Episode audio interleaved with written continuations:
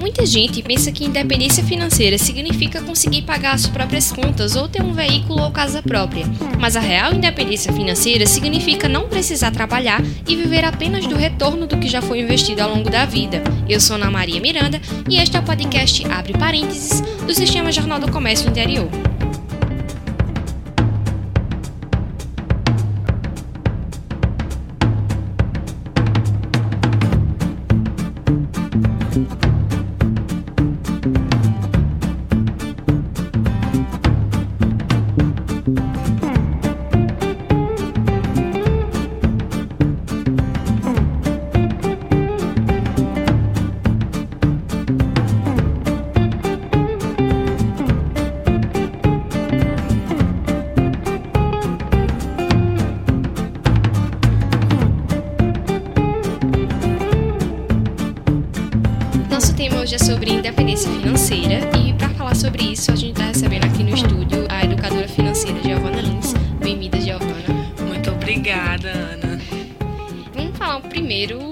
Sobre o que é a independência financeira, né? Tem gente que acha que é a pessoa não depender dos pais, um jovem que é, começou agora no mercado de trabalho, está recebendo seu salário, mas ainda mora com os pais, ou ainda é, não tem a sua própria casa, ou enfim, não mora de aluguel, mas mora com os pais, não tem, não tem carro, enfim, algumas pessoas acham que tem a ver com ter alguns bens, né? Uhum. Mas o que é exatamente a independência financeira? A independência financeira é muito relativa dependendo do padrão de vida que você quer conquistar. E, em geral, ela envolve você não precisar, entre aspas, trabalhar para conseguir viver o mesmo padrão de vida. É você conseguir manter o seu padrão de vida através de rendas passivas, que você não precisa estar o tempo todo trabalhando para retornar algum valor, algum dinheiro para você.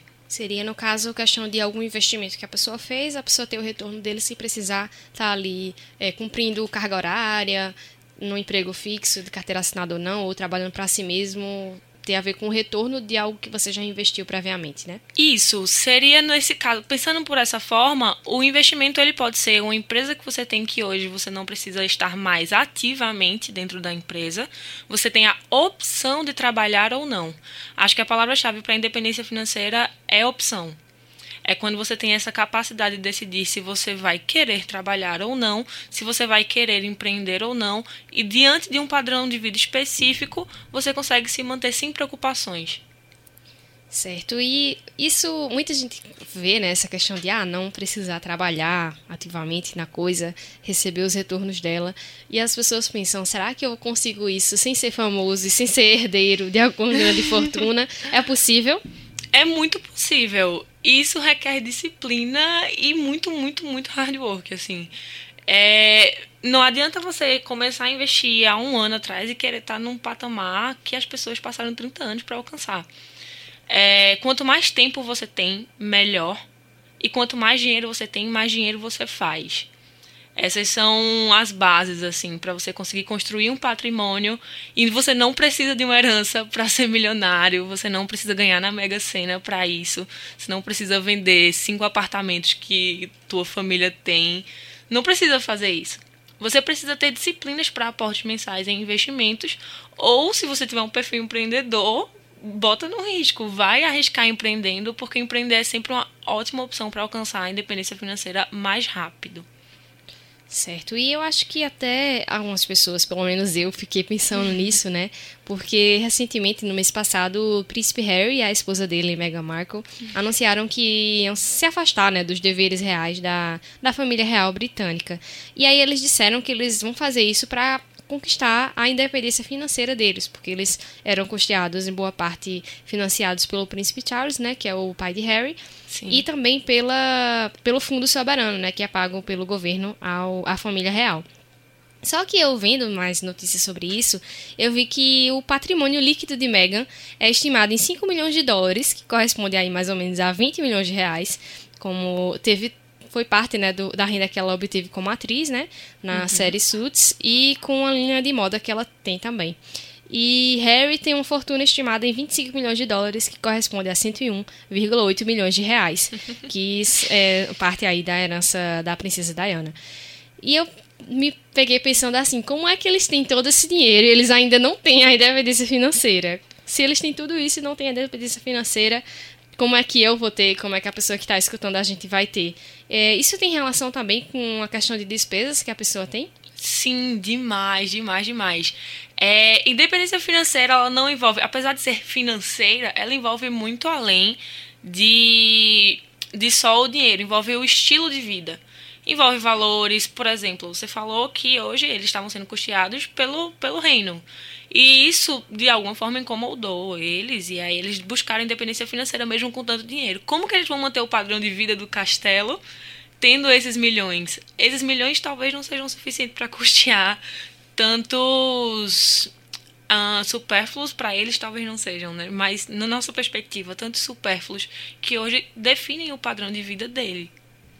É, a gente vê que às vezes para essas pessoas públicas, é, nesse nível assim de gente famosa, às vezes precisa é, justamente para estar comparada a outras pessoas do mesmo patamar social, digamos assim, precisa comprar roupas caríssimas ou ir a ambientes luxuosos, né? Eu acho que tem é. muito a ver com isso também. Faz parte até da alimentação, né? Do, do nível social. Então, talvez um jantar muito caro seja nada além mais nada menos do que um investimento, né? No, no na imagem social.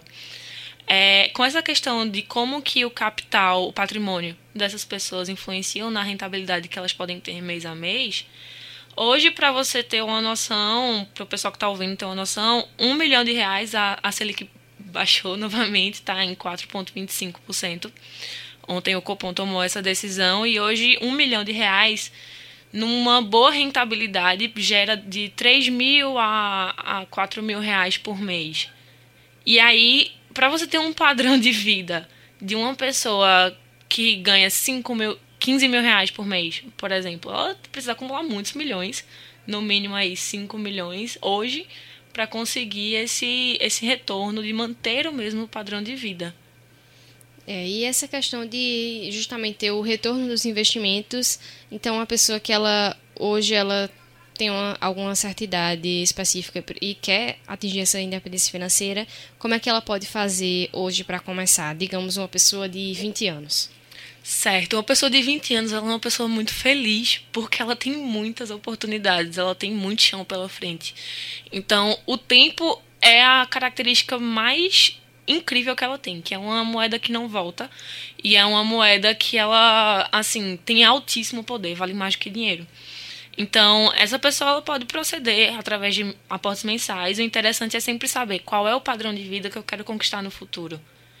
Eu quero estar vivendo numa casa grande, sustentando toda a minha família através das minhas receitas.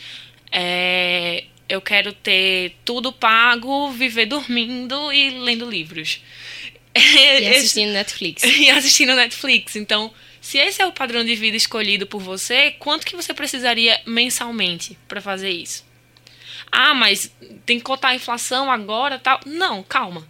Mas vamos dizer que no mínimo você precisa daqueles 5 milhões. Então, em quanto tempo você quer ter essa independência financeira? 10 anos, 20 anos, 25 anos? Simula isso, tem vários simuladores na internet de investimentos tem vários simuladores que podem te propor um cálculo mais prático. E aí você simula isso ao longo do tempo, ao longo de 10 anos, quanto que eu preciso ter de aportes mensais para conquistar 5 milhões. De uma rentabilidade média de, vamos botar, 7,5% é uma rentabilidade muito ok, muito praticável e segura hoje no mercado financeiro. E aí faz essa simulação, vê como que você quanto que você tem que trabalhar mais Hoje gente, eu falo muito sobre curva de produtividade. Quanto mais jovem você é, mais você é capaz de produzir, mais você é capaz de investir e mais tempo você tem para conseguir que os juros compostos trabalhem para você. Então, se você tem a capacidade de ter tempo livre, faz renda extra, vai atrás, busca fazer dinheiro hoje faz dinheiro hoje, porque depois vai ficar muito mais complicado com a quantidade de responsabilidade que você vai assumindo, você conseguir fazer dinheiro acontecer. Então aproveita que você é jovem, faça muito dinheiro e gaste o necessário, mas poupe bastante, porque ao longo do tempo, lá no longo prazo, você vai se agradecer muito por ter se pagado primeiro. É isso que você falou na questão de eh, fazer muito dinheiro. Eu acho que os, muitos jovens esbarram justamente nisso, que eles estão começando agora, né? Não tem tanta experiência assim, acaba recebendo salários um pouco mais baixos, digamos assim. Não tem uma uma quantidade alta de dinheiro para chegar e investir e dizer não, vou tirar sei lá, 500 reais da minha renda. Não tem uhum. como, né? Se a pessoa recebe, sei lá, mil e poucos reais, menos de dois mil uhum. reais, como é que ela vai tirar tudo isso para poder investir se ela precisa se custear também, se manter? E aí, o que é que você indica a uma pessoa assim? Vê só, é, dentro da distribuição de renda, eu sempre encaixo que pelo menos 30% do seu, da sua receita precisa estar tá voltada para investimentos. Então, se você ganha mil reais, que pelo menos 300 reais estejam voltados para investimentos. Ah, mas o meu padrão de vida não consigo me adaptar a isso. Nesse cenário, você tem duas opções. Faz renda extra e nisso você pode vender algum doce no trabalho, se for permitido, até fazer é, trabalhos como promotor, qualquer coisa que te dê uma margem de liberdade como freelancer, existem mil formas de fazer uma, renda extra. Seria outro podcast. A gente tem, inclusive, um podcast sobre renda extra. Então, então se você estiver escutando e não tiver ouvido ainda, volta aí um pouquinho na timeline do podcast e escuta o sobre renda extra. Foi o primeiro de 2020, inclusive.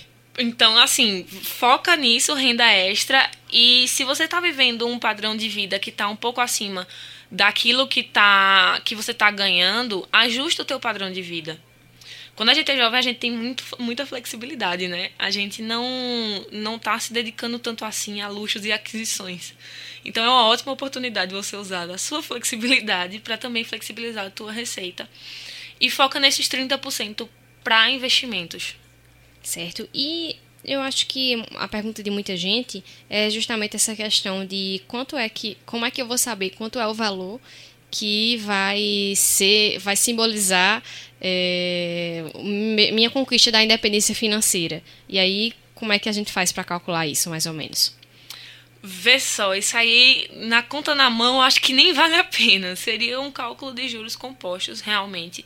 E é sempre realmente uma, uma pergunta muito, muito, muito feita em todo. Até o pessoal me pergunta muito isso também. Qual é o valor que eu tenho para dizer que eu tenho o troféu da, da independência financeira? É aquela história que eu te contei. Qual vai ser o teu estilo de vida? Quanto que você vai precisar ter de receita mensal para conseguir alcançar esse estilo de vida? E aí, procura assim no Google, simulador de juros compostos. E aí ele vai te pedir o prazo, que seria a quantidade de anos que você quer conquistar isso. Ele vai te perguntar também a rentabilidade que você propõe ter em investimentos e aí também é válido, deve ter algum podcast sobre investimentos também volta. Sim, vai olhando os podcasts. Estuda, gente, estuda, porque a independência financeira você alcança através do estudo, certo? Você, da mesma forma que você dedica, se dedica tanto ao trabalho, tanto à sua família ou aos seus relacionamentos, se dedica também à tua vida financeira, porque é só mais um pilar da tua vida e ela também precisa de atenção. É, não dá pra sair gastando sem nem controlar. Porque é. como é que você vai saber, né? O que é que você, com o que é que você está gastando? para onde seu dinheiro está é, indo? Né? exatamente. Eu acho que é, precisa também fazer esse cálculo das despesas, né? É uma, é uma questão da mentalidade, assim, a gente já puxa para esse assunto. Independência financeira envolve muitos nichos, isso é muito bacana. É, a sua mentalidade, se você tem na sua cabeça que você quer alcançar isso, então você já tem uma certa. Se você está aqui ouvindo esse podcast, você já tem uma certa tendência pois a é, entender tá sobre isso. E, inclusive, parabéns, porque você ainda faz parte de um percentual muito, muito, muito pequeno de pessoas que estão buscando essa independência financeira, essa consciência, esses hábitos, esse mindset. Então, parabéns por isso. E com relação a controle e fluxo, disciplina. Disciplina, é, autoconhecimento para conseguir alcançar esse objetivo. Não é fácil. Quem diz que é fácil, quem fala lá na frente que já conquistou e fala, não, eu consegui, você também consegue. Consegue, claro, todo mundo consegue mas não é fácil. É você abrir mão de muitas, muitos eventos que você gostaria de ir. É você abrir mão de muitas viagens, de muitos momentos, para poder trabalhar mais, para poder fazer mais dinheiro, como eu tinha dito, é você abrir mão de muita coisa ao longo de todo esse período para conseguir alcançar a independência financeira. E isso envolve abrir mão do seu descontrole emocional, que faz você gastar tanto. Então, se controla, pelo amor de Deus. Pois é, tem muito disso, né? Às vezes as pessoas é, sei lá, tá nervoso, tá ansioso, é, pede comida no iFood. É, iFood então, é um então trauma. Vou no shopping e acaba comprando alguma coisa que nem tava precisando tanto assim. É. Então, realmente é algo que é, envolve muito controle, como você disse, emocional e também o, o, controle de você chegar e dizer, não, peraí, se eu não fizer desse jeito, não vai dar certo aqui, não vai dar certo ali. Isso. E eu acho que outra, outro questionamento que surge também é com relação a qual a diferença de eu dizer assim, que eu tenho uma independência financeira e eu ter uma reserva para alguma emergência. Isso, isso é uma pergunta muito boa. Como que a gente. O que é diferente, né, nesses dois cenários? A reserva financeira, ela é feita para que você consiga ter flexibilidade nas tuas decisões. Por exemplo, Vamos supor que tu tem um cachorro e aí você não tá guardando dinheiro para o cachorro ficar doente, mas vai que ele fica doente, precisa de uma cirurgia, tu vai ter que gastar 5 mil reais com teu cachorro. Um exemplo para isso é utilizar a reserva financeira. Você vai ter um dinheiro guardado para emergências, para situações de desespero. Isso não quer dizer que se você acabar um namoro e ficar muito mal, e quiser gastar tudo no shopping, não é para isso que serve a reserva financeira. A reserva financeira é para emergências reais. Então foca nisso, porque às vezes a gente tem uma reserva e a gente acha que tudo é emergência, né? Tudo é um problema. É, pois é. Tudo é um caos. Também. E não é, gente, não é. É aquele cenário que realmente é um grande imprevisto. O teu carro quebrou, tu precisa mandar para oficina, você foi demitido de um emprego e precisa estar tá garantindo alguns meses. É, pagar né? aquelas contas normais, né, do dia a dia. Exatamente, mas a, a reserva não é para qualquer situação. E a independência financeira, como eu te falei, ela te dá opção de escolha em tudo na sua vida. Ela te dá independência, autonomia. É você poder decidir se hoje você vai querer dormir mais tarde ou não, se hoje você vai. Se nesse ano você quer trabalhar ou não, quer tirar um ano sabático viajar. Se você quer apenas viver fazendo arte e vivendo de hobby, ou se você. Vender arte na praia. Vender arte na praia. Se você quer continuar trabalhando porque você ama muito, mas essa é uma escolha apenas sua e ninguém tá te forçando a nada, nem suas contas. Então, a independência financeira é aquele caminho onde você pode ter opção de viver. Porque não adianta você dizer, ah, eu tenho um emprego hoje e tenho a opção de viver. Não, porque se você parar de trabalhar, talvez daqui a uns meses você já não tenha mais opção, né? É, pois é, fica sem, sem ter como se manter justamente a questão do padrão de vida e de pagar as próprias contas também, né? É. é e aí, outra dúvida é com relação a tem como conquistar em algum prazo específico? Assim, a gente falou de uma pessoa de 20 anos, mas se for uma pessoa que já está com a idade um pouco mais avançada e só conseguiu pensar nisso agora, não, não tinha outras prioridades antes e não, não sabia muito bem, justamente não tinha essa educação financeira. Como é que ela pode fazer? Pronto, nesse caso, existem três, três itens que fortalecem né, o caminho até chegar na independência financeira. A rentabilidade dos teus investimentos, o retorno, né? É, a quantidade dos teus aportes e o tempo. Essa pessoa, nesse caso, ela já não tem tempo. Então, para que, que ela pode apelar? Para aumentar o tamanho dos aportes, como a, como a gente tinha conversado. Pessoas de 20 anos talvez não tenham como fazer aportes muito grandes, mas pessoas de 40, 45, 50, elas têm. Talvez já tenham uma renda maior, né? Exato. Então, fazer aportes maiores com investimentos um pouco com rentabilidade um pouco maior é uma boa solução nesses casos de pessoas que estão um pouco mais velhas e decidiram optar pela independência financeira.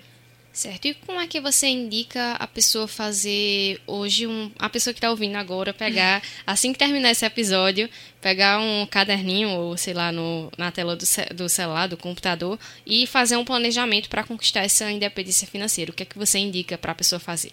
Rapaz, isso requer tantas ferramentas que eu, eu dou é, mentorias né, de educação financeira, inteligência financeira, e a minha mentoria, o final do ponto, o ponto final dela é isso. Então, assim, são grandes etapas. Não se desespera. Primeiro, tu não vai resolver isso hoje.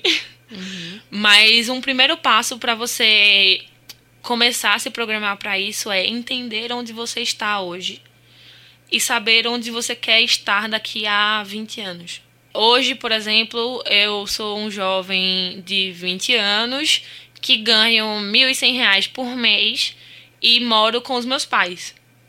Primeiramente, nesse caso, que bom que você mora com seus pais. Pegue todos os R$ 1.100 e coloque no investimento. Mas, enfim, se esse é o teu cenário hoje, quais são os teus gastos?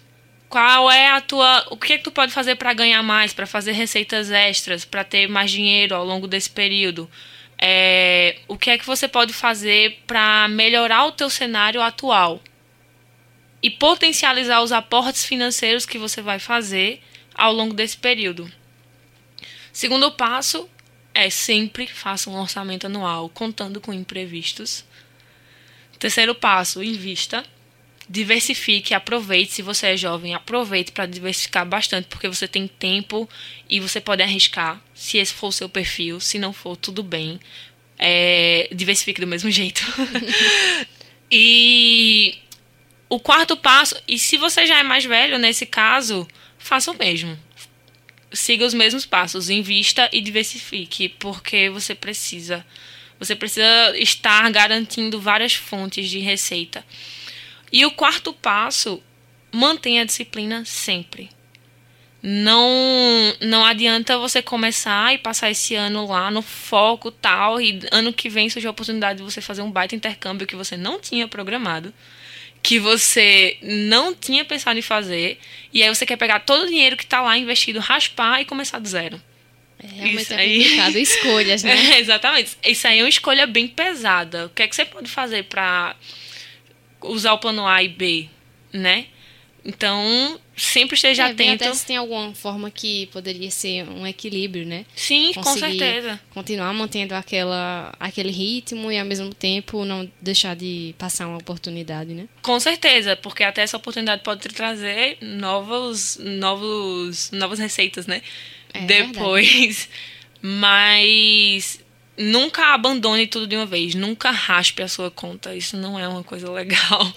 Você vai sofrer muito depois que você fizer isso. Na hora parece super justo, mas depois não, não é tanto assim não.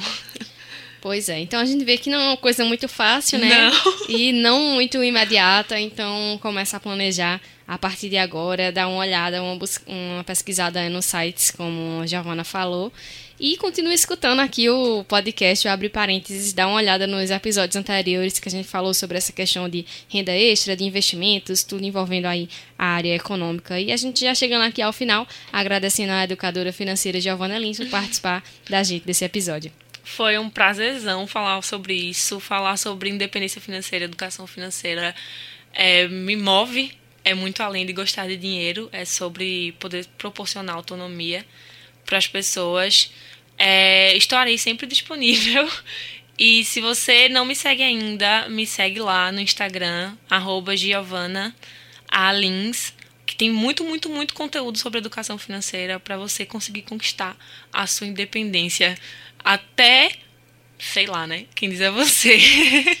Pois é, e vocês também, se gostaram aí do episódio, lembra de seguir o podcast Abre Parênteses no, na sua loja preferida, né? A gente tá disponível no Spotify, no Apple Podcasts, no Google Podcasts, no nosso portal N10 Interior também. E se você tem alguma dúvida ou sugestão de tema pra gente falar aqui, envie um e-mail para podcast.tvjc.com.br. Até a próxima, tchau!